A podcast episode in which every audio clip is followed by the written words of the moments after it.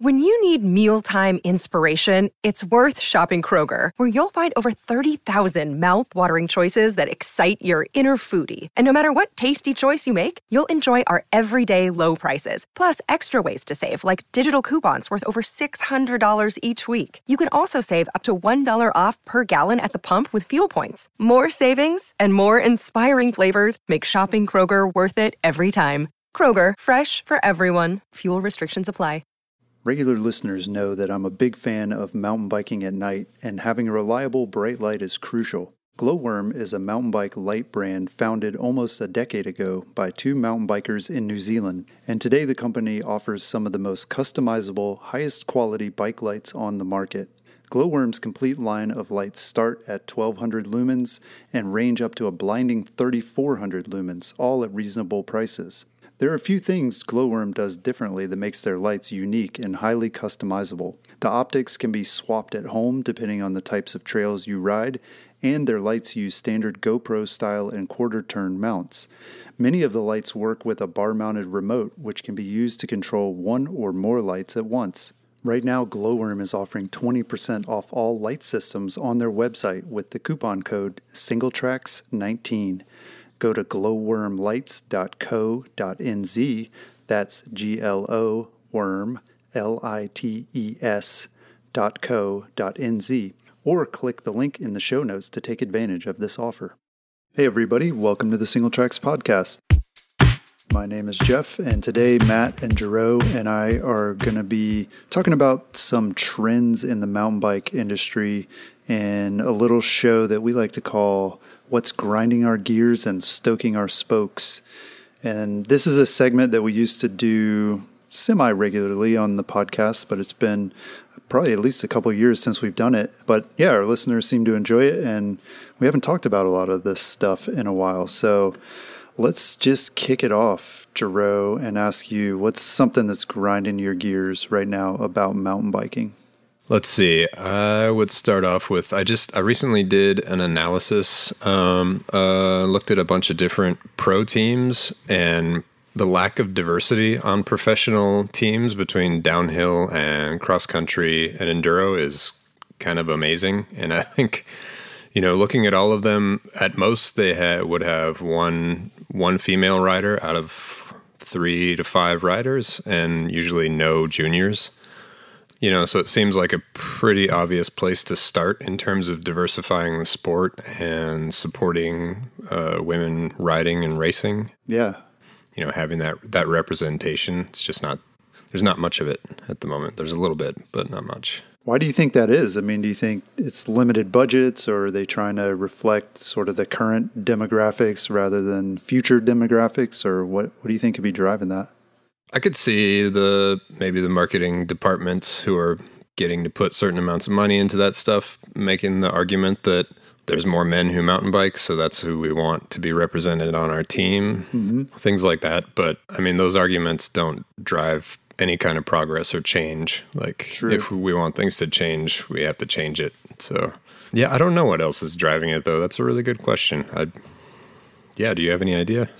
it's interesting that juniors are underrepresented too. And I mean, maybe it's it's just as far as that's concerned that brands want to be associated with the riders at the top level of the sport, and they get, I guess, a lot more out of sponsoring a pro rider in terms of like product development and you know being on sort of a bigger stage. But yeah, it doesn't seem very forward thinking, at least in both of those terms, right? In terms of future diversity of the sport and also growing, getting younger people involved and, and keeping them involved. Yeah, for sure. I mean, if they've got five mid 20 to mid 30 dudes on the team, seems like they could probably trade out one or two of them and support some U23 riders or yeah, some more women, maybe make it a half and half game. Do you think it's a different representation though and of mountain biking as a whole? Say you have a like Rocky Mountains team where they have three male riders, Remi Gauvin, Jesse Melamed. There's somebody I'm forgetting. And then they have ALN. Oh, they're Canadian dude. yeah, exactly. to where 75% of the team is made up of male, 25 is female. Mountain biking as a whole doesn't have, you know, it's there are more males than there are females. So do you think it's the numbers are skewed during racing, or is that just kind of we're picking from the overall population in the sport of mountain biking as a whole and making a race team based on that? I mean, it seems like there's enough women, especially, I mean, take the EWS, for example, there's enough women there who are not sponsored who could be on those teams, um, who could be representing and and sort of be examples for women and young girls in the sport and they're not getting the sponsorships. I mean the the percentage of pro male riders who are sponsored versus pro female riders is certainly not equal yeah. Not by any means. Yeah i don't know if that really gets at what you're asking but seems like there is a business case to be made for sort of going into these groups where the competition is not quite as fierce. So you look at a brand like Pivot, I don't know, I haven't looked at their team in a while, but you know, for years it seemed like they were sponsoring more women than men. And because of that, they were able to claim a lot more like podiums and top overall finishes uh, than if they had used their budget to, you know, just sponsor male riders, where there are just so many more, and the competition is just much more heated. And same with the under 23, you know, I mean, if, if nobody's there, seems like an opportunity for certain brands to come in and, and really capitalize on that. Yeah, that's a good point. Yeah, Pivot's still pretty, they have a lot of female, uh, I mean, mostly XC athletes, but they're definitely heavy on the female side. But I mean, Dro, it sounds like you, yeah, like you said, as far as women getting sponsorship, like it seems like brands see more value in sponsoring men than women. Yeah. Yeah, one of the things that I found interesting in our interview with uh, Darren from Crankworx was uh, he was he was saying how you know in his opinion if you took you know two kids you know say five to eight year old kids and you gave them both mountain bikes and you know put them in gymnastics classes and got them both to like ride bikes that they could do a lot of the same tricks and things you know, when it comes to like free ride and slope style. And, and his kind of hope and his idea was that 10 years from now, we're going to see sort of similar levels of competition in slope style. And I thought that was really interesting. That's really different from all the other disciplines that I can think of where, you know, men tend to dominate the results. Um, you know, I mean, obviously they're not racing head to head, but, but slope style seems to be like the one discipline where, you know, you could have that where like women and men would compete at kind of the same level if there was just this like encouragement and this development uh, early on, which, yeah, never thought about that before. Well, that we kind of already have that in enduro. I mean, the men and women compete on the exact same courses on the same bikes. I mean, there's really no difference at all, uh, other than the fact that they're not sponsored uh, often at the same level and, and certainly not paid at the same level. Yeah. So, Matt, let's talk a little bit about mountain bike access stuff. What's something that's grinding your gears? Oh, man. Yeah, it's there, has been a few topics uh, of lately. I mean, one the big change is just that the Secretary of Interior green lighted e-bike access in national parks on BLM land, and that as a whole is not what grinds my gears. yeah, right. That seems that seems like kind of okay news. If if you're an e-biker, it's great news. Yeah. For everybody else, it's just kind of it's just news. Right. The part that could be tricky is so when I was working on a story and uh, talking to Dave Wiens about this, is that obviously lumping all three classes of e-bikes in with a general categorization, like they did with the change, saying that you're not just adding class one e-bikes, but you're saying class one through three is okay to access any trail as a bicycle. And so IMBA's sort of stance for this has always been, you know, we're okay with class one. And the reasoning is that adding class one, making it distinct from the other two classes, and then also making class one distinct from non pedal assist mountain bikes is that once they're all lumped in together, say there's an instance where access for bicycles needs to be revoked, then all of them are now revoked rather than just the e-bikes because they're all classified as a bicycle. Right. And that's something I had never thought of until all this sort of rolled about. And yeah, I mean now it is it's like the Secretary of Interior is like, okay, you guys have 30 days to review this and make the necessary changes. And this is just how it's going to be. So yeah, it, it's a good thing for some, but in the long term, I don't know that it's like the best move for how things would play out for bicycle access in, in the long term. Yeah, well, it seems to have coincided with a real uptick in anti mountain bike sentiment um, that we've been seeing from hunting groups. I know that was one of the things you reported on, Matt, and uh, hiking groups as well. Seems like our news feed every day is filled with stories. I mean, New York Times had a story about it.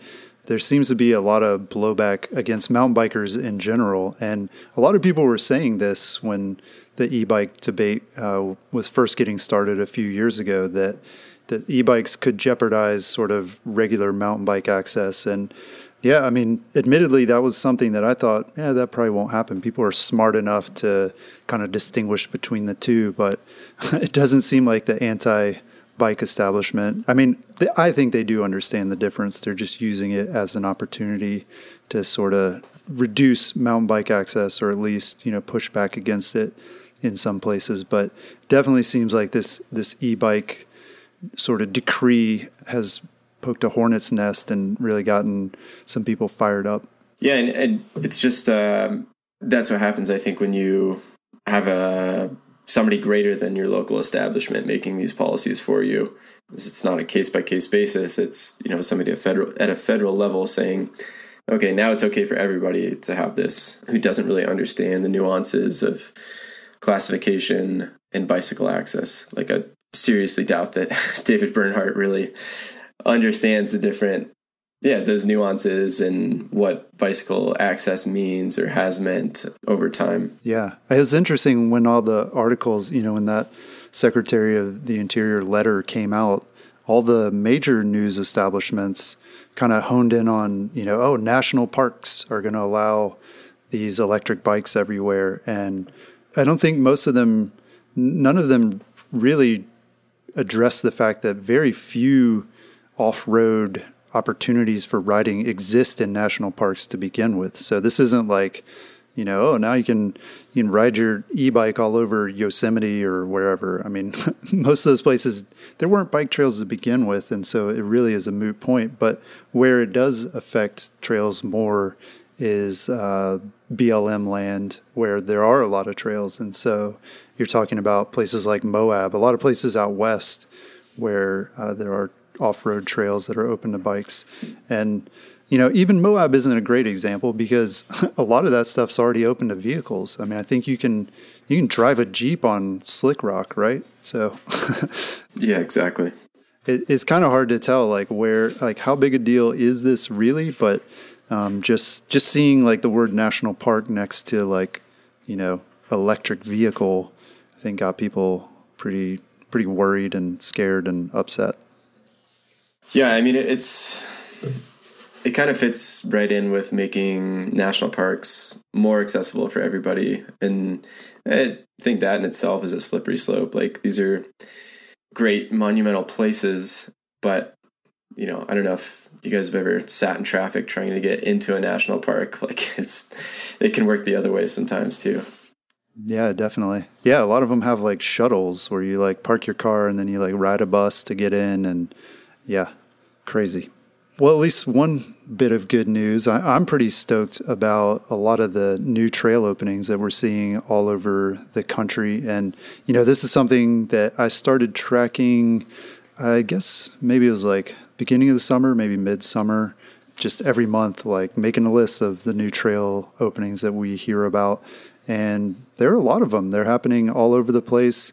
It's actually interesting. Seems like a lot of these trail projects are like getting finished up toward the end of the summer. You know, it takes a lot of time to to get them open and ready for riding. But yeah, it just seems like every day we're hearing about new trails. And the cool thing is, a lot of these are like bike specific trails and for example, there's the one in Colorado that you rode, right, Matt? The it's a downhill only bike specific trail.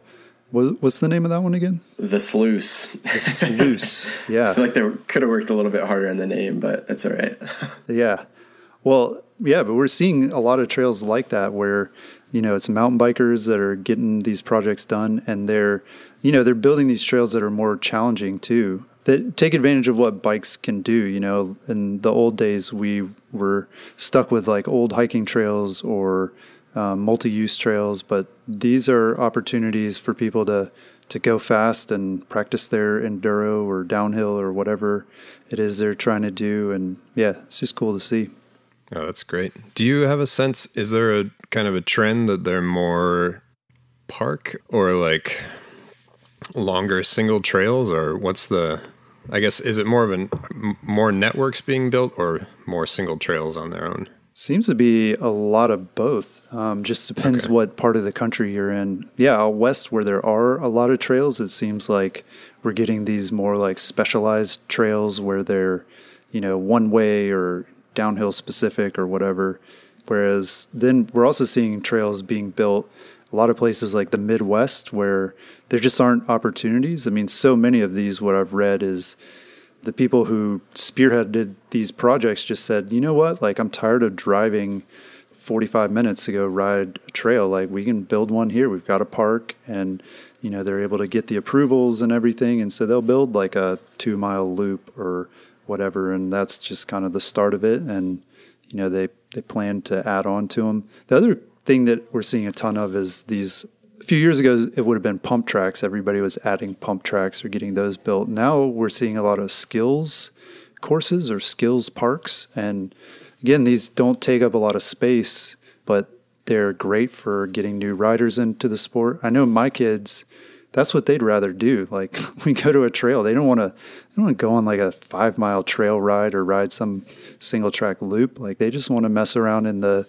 skills area and like do little ramps and skinnies and practice riding over rocks and all that kind of stuff. And you know, it's it's fun. So it's cool to see that option popping up. Yeah, it's definitely growing. And yeah, even that we wrote that up a few months ago. I think it was like Cedar. I think it was Cedar Rapids, Iowa, where they built a trail network into a capped landfill, which is pretty cool. It definitely does not grind my gears. Yeah. Yeah. We're kind of yeah. flowing between the two here. Yes. Yeah, okay. good and the bad. Yeah.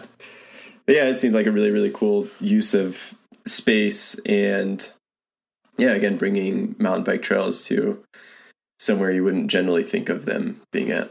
Yeah. Well, that's funny. It's funny you say that too, though. Like, I remember I wrote an article, man, it must have been 10 years ago, about how it seems like a lot of mountain bike trails are in really crappy locations like landfills or like sewer lines or you know especially here in the southeast like that land is generally available right? Like you have a, a sewer line and people are like fine you can build a trail there if you want to. But yeah that always frustrated me that we felt like we kind of got relegated to like whatever land was left over and nobody else wanted to use.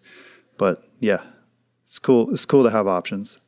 Yeah, for sure. A bunch of the places that I've been visiting this summer, like the Czech Republic and Slovenia, different spots, especially in Central Europe, there's a lot of focus on building new trails, and the governments are putting money into the trails. Like the the federal government's putting tourism dollars into it, and uh, it's great. Like they they have full time people building trails.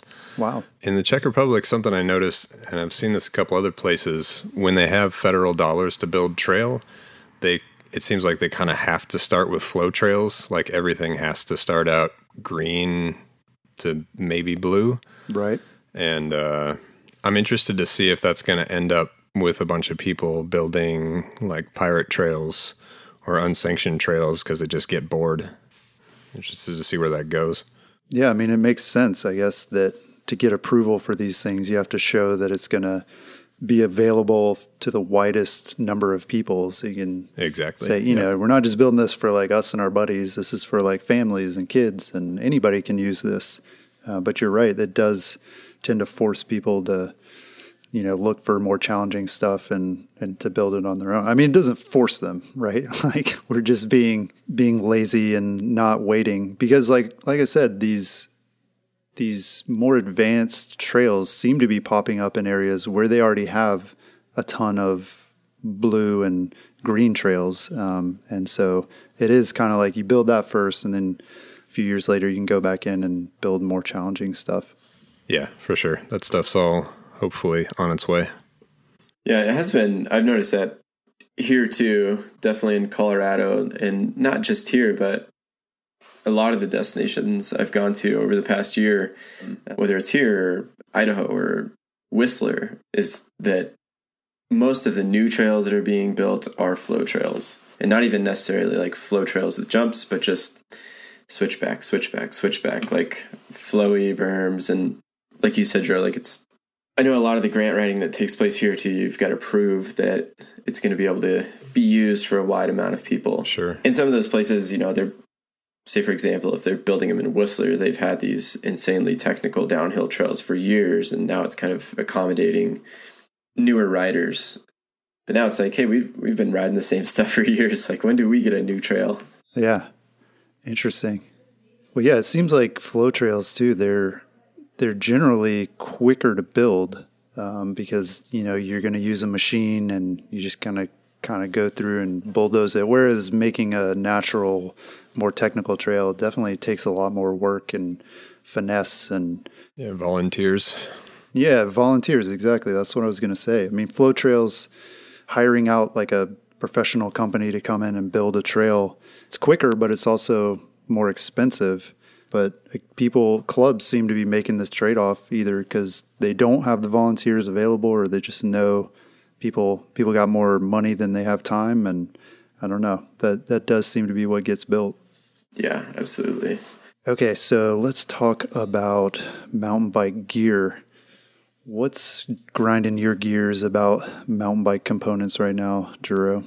I think my comment's just a bit curmudgeon, but I would say proprietary standards and bike parts in general. Like anything that's only going to work on one drivetrain or on one bike is just frustrating. Like I'm I'm not an engineer and I can understand that, you know, sometimes in their job they need different, you know, they think need things to work differently, but mm-hmm. like making you know, continuing to make drivetrains that only work with, you know, like this cassette only works with this chain or this shifter and you know, just the the kind of like silent argument between SRAM and Shimano and all the different stuff with microspline and different drivers is like it's obnoxious. Like Yep. I, I can only imagine if you run a wheel company, it's got to just be a complete headache to have all of those standards and be able to keep up with them and be able to make them work. And, and you also are trying to like deal with not only hub standard, like not only the standards of the frames, but also the standards of the drivetrain.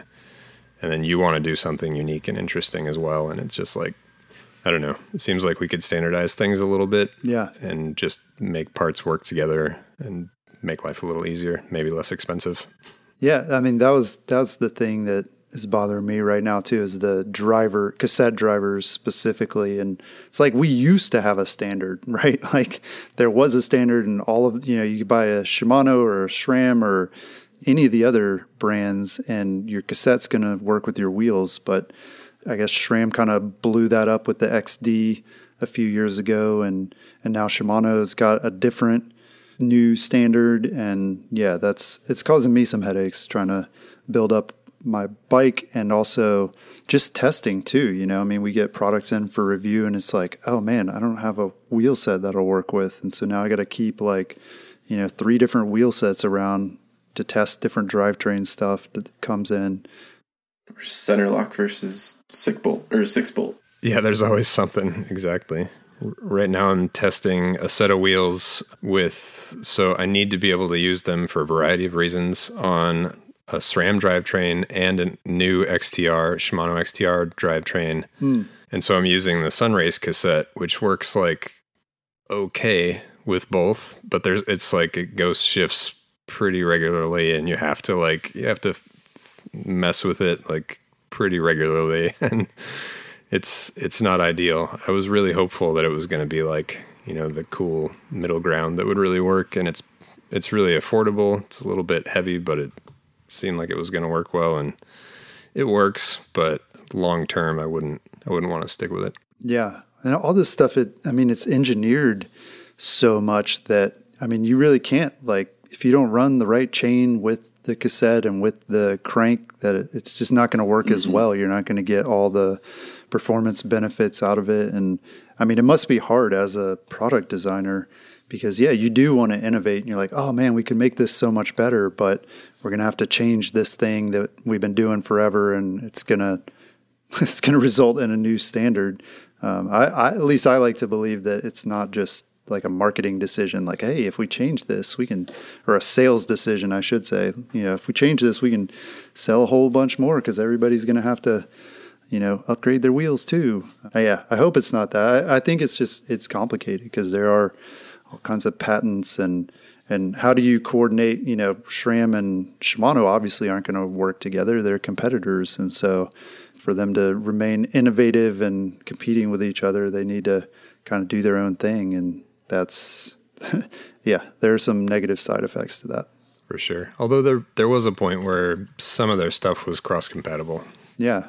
But yeah, I feel like that was just, you know, Shimano kind of established it and then SRAM was the newcomer and nobody's going to switch to a newcomer if their stuff is different and doesn't work with the existing stuff and so, you know, that's just what they had to that's what SRAM had to do to get started, but then as soon as they were big enough, they're like, we're going to do our own stuff. Makes sense. But yeah, still very frustrating. But speaking of stuff that's not frustrating in terms of gear, I mean, we are we are complaining about first world problems here, and and everything about mountain bikes, the gear and everything is just so much better than it was even last year, and certainly than ten years ago. Um, what are some of the things you guys are stoked about right now? I think to lead some of your guys' points, definitely tires. I've been through a number of tires this year, just testing different ones. I think I've only had one puncture. Whoa. Nice. Yeah, I can only count one. And that was a pretty light trail tire towards the end of its life on a pretty rough trail. Mm-hmm. Yeah, I've had great luck with tires this year. And I used to I used to go through a lot of tires and have a lot of punctures, so that is really really cool. Yeah, nice. It's great. Yeah, I don't think I've had a I don't think I've had a puncture this year actually. wow. Yeah, it's it's pretty great. I mean, between tire inserts and heavy downhill casing tires in the back, I just don't feel like I have to worry about it so much anymore. Yeah. Is that a trade off? I mean, obviously that's a trade off you've been willing to make is heavier tire that's going to be more durable. Do you think other riders are starting to do the same thing or is that is that just you? No, I, I feel like I jumped on the bandwagon on that one. People were like, man, we don't want to wait for you. Like, just get some heavier tires. And then I was like, all right, I'll quit being a cross country rider and get some downhill tires. And it's totally worth it. Like, the, the weight penalty, I mean, yeah, it costs costs some energy on the way up, but it's definitely worth it to not be changing a flat, especially with heart, how difficult it is to get a tire on and off. Like, yeah, seriously. I don't want to do that in the woods. It's no fun. Yeah, it's always been a real frustration for me. And man, probably at least five years ago, I was I was threatening to put a pool noodle in my tire because I was just so tired of, of having to deal with air. And yeah, now look at it. There's actual pool noodles you can put in your tire and not have to worry about that stuff as much anymore. Um, yeah, I'm building up this bike and um, this orange hardtail and I put the new uh, Terrene E-line tires on it, and uh, it was with a set of Reynolds carbon wheels, and the whole thing was just it was so easy and so smooth. Um, just compared to years past, like I used a pump to literally just pump them up. Like didn't need an air compressor or anything to set them up tubeless. Went on, didn't need a tire lever. I mean, it's crazy how easy tires are now compared to several years ago. So I'm I'm definitely stoked about mountain bike tires and wheels. And also dropper posts. So I feel like those are getting a lot better than they were a few years ago. More reliable, you know.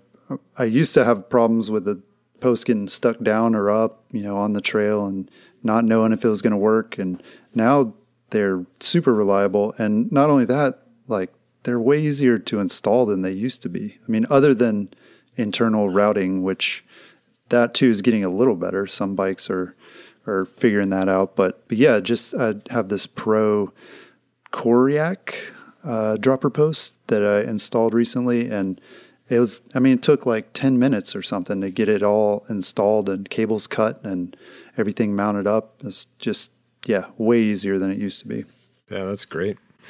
Yeah, I think I feel like since I went away from dropper posts with hydraulic levers, of which there's only one, right? they've worked a lot better.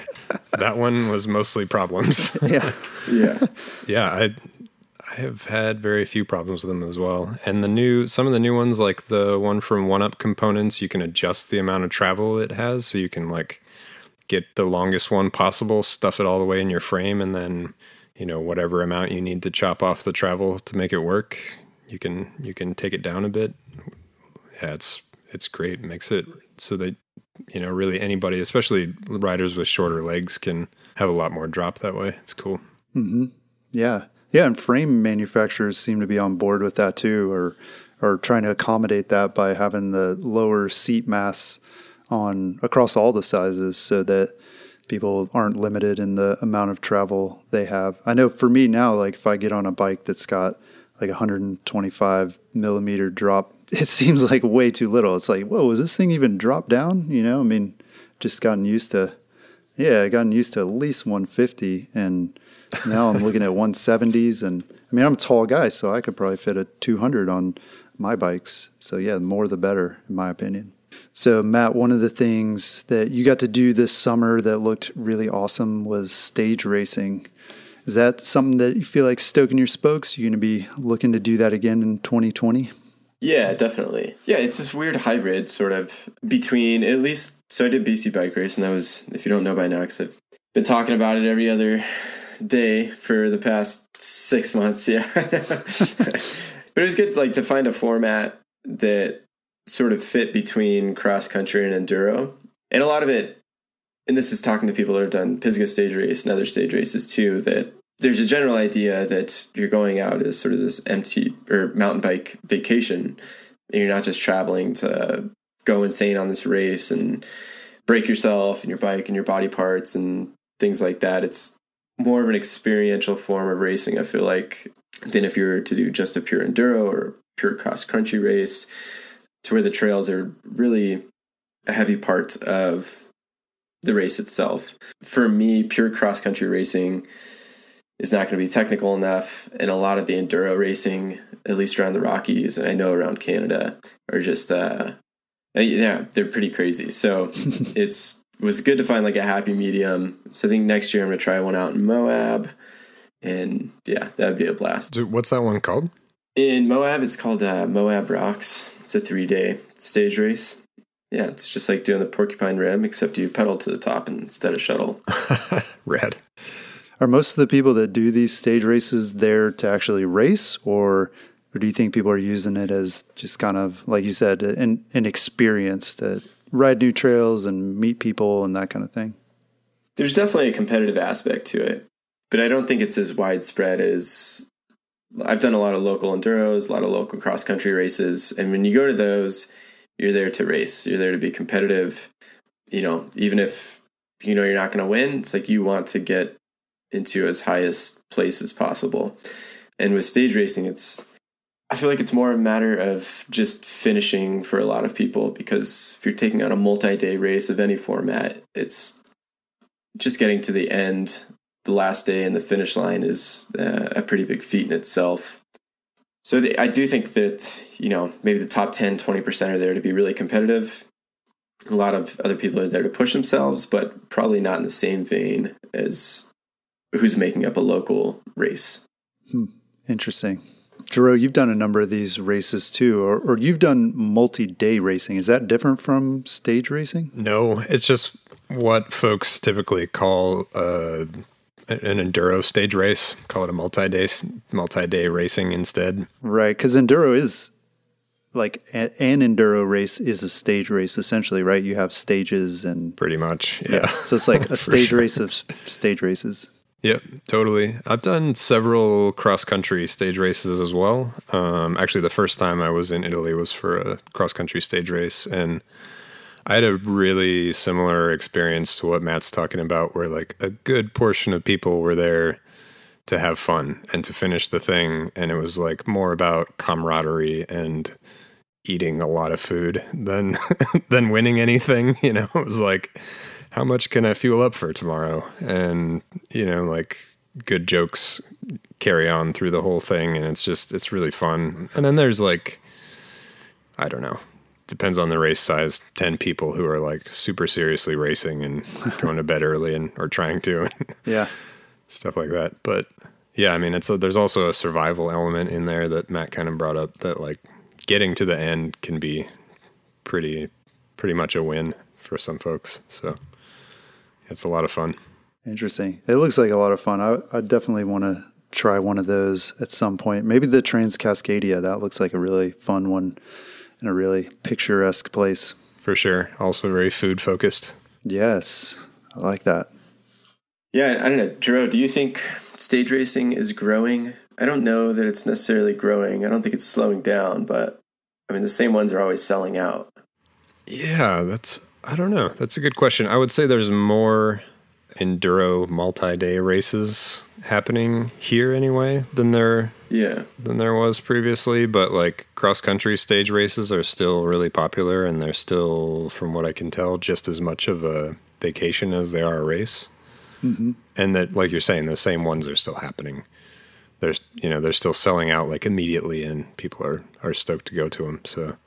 Yeah none of them are really big. I mean outside of bc bike race but yeah most of them have a couple hundred competitors or less, just because logistics, I'm sure, get tricky when you have that many people staying together and eating together and riding together. For sure. So, yeah, they, they do tend to be smaller and it takes a lot of work to put them on. You know, we talked to um, the organizers of the Pisgah stage race and you know it's it's a big job it takes a big team to put that on and yeah but it would be great to see more of them because like you guys said they sell out a lot and the one thing that does seem to be exploding is these like bike packing races that seems like every state now has got one. You know, you got the Arizona Trail and there's the Trans North Georgia and just everybody is trying to like capitalize on that. And that's an interesting format as well.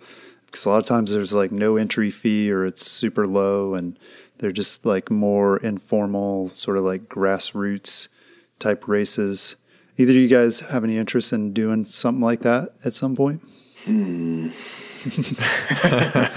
Too much of a sufferfest? I mean, stage racing sounds way more fun to me personally. Can I take like a month off, Jeff, to do one of these races? yeah, I was gonna say I definitely have interest in doing it, but the, the like family and work uh, logistics of it are a little bit tricky. I think at some point it'd be really cool to do there's a couple in the Alps that are like that are super long. There's some where like people don't sleep for as long as they can and try and win the thing. And yeah, it's there's a bunch of different different options. Um, they look they look pretty fun for sure. Yeah, it seems. I mean, there's there's so many different distances though that these cover. I mean, if you look at like the Great Divide, sure, like yeah, it's going to take it's going to take a normal person a month to ride that. You know, three thousand miles or so. Um, but around me, there's there's a lot of these like 300 ish mile races that people do in a few days. So yeah, you take like a long weekend and and knock it out. Seems like it would be fun. I like the idea of just being as primitive as possible and minimalistic and seeing what you can survive on and and make it through and being self-reliant for over that duration. Yeah, I like it too. I mean, I used to do backpacking when I was a teenager, and that, I mean, yeah, you got to carry everything with you. But when you're on a bike packing race, you're gonna be like rolling through towns and stuff, and you can you can eat at restaurants, and you can like take a shower if you need to. I don't know. It's just it seems seems like it would be a lot of fun, and the gear now is just so good that, like you said, you can be you can be pretty minimal. I mean, you could just you just wear your fanny pack basically, right? And then just like coast from town to town, fill up, and uh, yeah, get back out there. So one of the um, things that is sort of grinding my gears, and these are like two. Gen- I got two actually. These are two general things that that kind of coincide with mountain biking. I mean, the first one is health insurance, and this is something that like I get riled up about all the time because I have to buy my own health insurance. Like I'm sure you guys do too. And man, it's just so expensive here in the US anyway.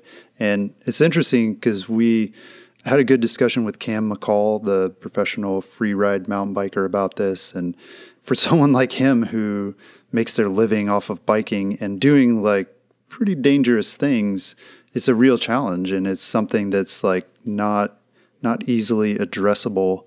But we are seeing there's this new product called Spot uh, that's like this insurance that you can buy that will cover injuries and things due to mountain biking uh, that we wrote about a little while ago. It seemed like a lot of people were stoked about this concept of you know paying 20 bucks a month and then having it cover you know in case you get in a, a bike crash is that something you guys worry about do you worry about health insurance as a mountain biker yeah definitely. Um, i am personally pretty lucky to be covered by the va for most of my expenses. Oh nice. But yeah with my fiance i mean she's in the same boat to where she's stuck fishing for a decent health insurance policy and you know paying I don't know, 20 bucks a month or something like that for a health insurance policy that will cover you after you pay $5,000 cash for a procedure. So it's like, if you get hurt, you know, you break your arm, you're going to have to exceed $5,000 before they chip in.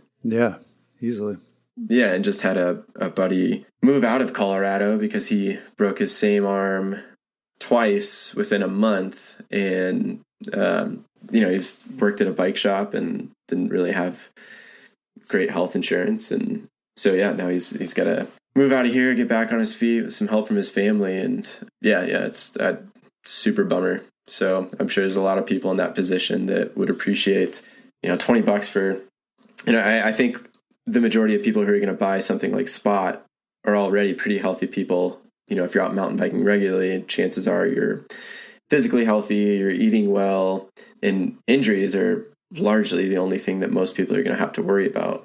Yeah, it's just crazy to me. I mean, I guess the thing that's the most frustrating is just how much stuff costs, and and who knows why that is. Um, you know, you can probably debate that, but that's the hardest part is you don't know what something's going to cost. You know, I mean, you get bit by a snake um, and and you're looking at like a hundred thousand dollars in in anti venom, and it doesn't it doesn't make any sense that that stuff should be that expensive. And and if you're not covered, then that's really tough. Even if you had that twenty dollar a month thing, you're gonna be in big trouble if you get bit by a snake. Not to not to scare anybody, but yeah, that's a lot yeah. of money for sure.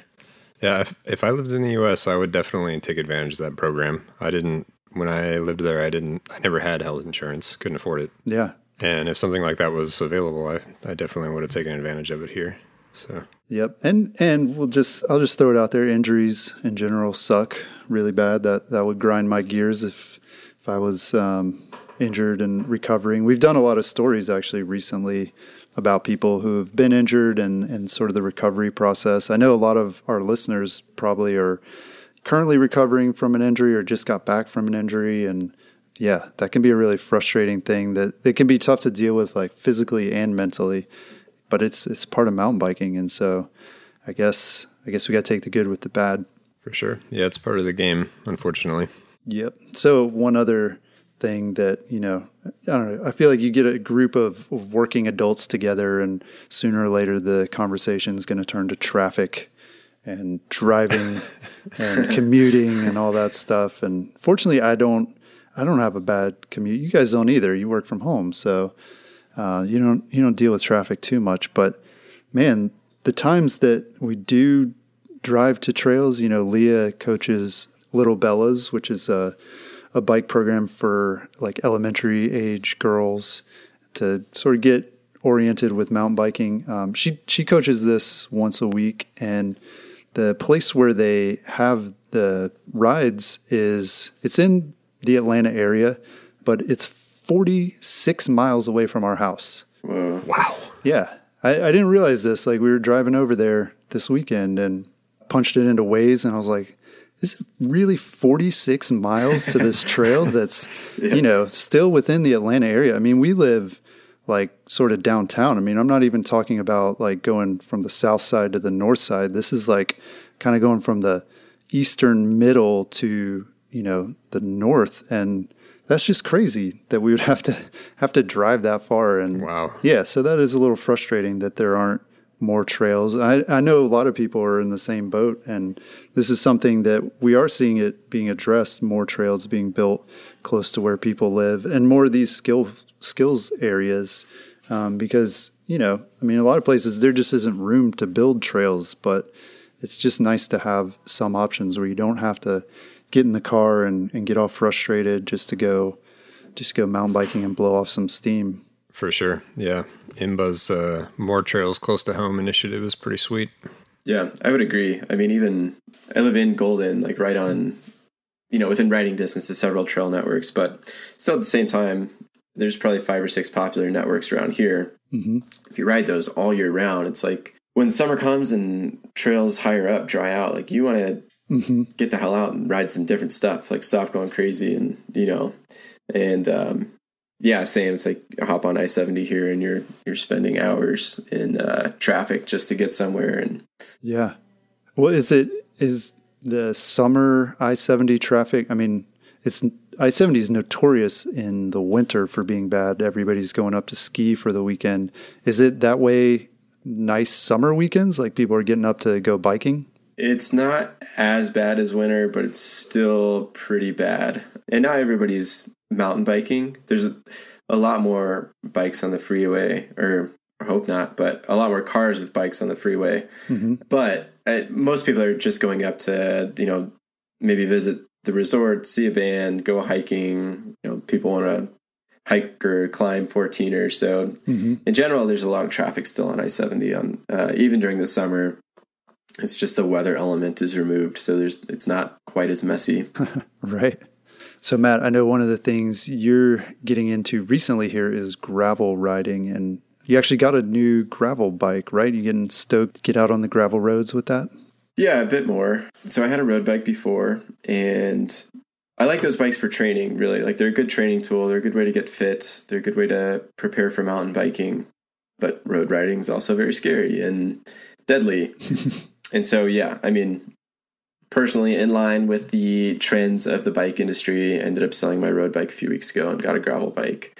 So really, I, am thinking it's just going to open up possibilities for me. Um, spend more time on dirt, away from cars. Yeah, it's just more versatile. Yeah, anything that you can take on, you know, it's a gravel or a multi-surface all-road bike, whatever you want to call it.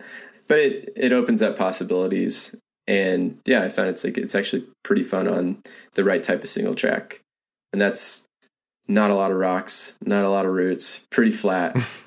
uh, but you can pick up uh, some flow speed. trails. Yeah, exactly. Yeah. so that's what those are for. Right. Yeah, I found the bike for them. But yeah, it, it can be a lot more fun and just a way to pound out miles, pick up fitness, spend more time outside on dirt and away from cars. So I think it's a good thing. Does that work better with the the snow in your area as well? Yes, I'm thinking it will. As long as I've got all the cold weather riding gear. Because before, like even when it was wet, I wouldn't want to take my road bike out because like there's no tread on the tires. There's just compound and yeah, if you hit some ice or you know slick part in the road, things are going to get sketchy. So with this, usually those flat trails dry out pretty quickly gravel roads dry out pretty quickly. Should help out. Yeah. Well, gravel bikes and gravel riding has been sort of trending over the last few years. And I have to admit, admit initially, I didn't really get it. Like, I didn't understand why you would need this bike that, you know, you could ride your mountain bike on the same stuff. But, you know, reading more articles and like researching it a bit more, and actually one of Greg Heil's articles, uh, think it was a couple months ago that we published um, about a ride that he did in Wisconsin on a gravel bike. Really kind of opened my eyes to that. And yeah, this ties to the not liking to drive to trails. I mean, with a gravel bike, you your radius suddenly expands from you know your house so you go out on the gravel bike ride some roads get out of town a little bit and then jump onto the single track and have kind of an adventure and then get back and so yeah, I'm looking at a gravel bike for myself too for that reason because I think yeah, it just it really just expands where you can go with a bike and and not have to get in the car, which is pretty appealing to me.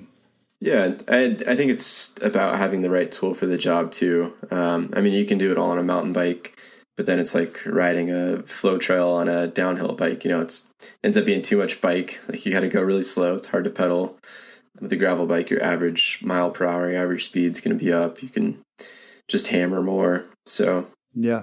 Well, cool. This has been a fun discussion. We've covered a lot of ground here, and we'd, we'd like to hear what's grinding our listeners' gears and stoking their spokes. So, as always, you can leave us a voicemail, 800 815 6820, or you can send us an email, info at singletracks.com, or post on the Singletracks forums. We'd love to hear what's got you stoked about mountain biking and what's frustrating you right now. So I've got this week. We'll talk to you again next week. Peace.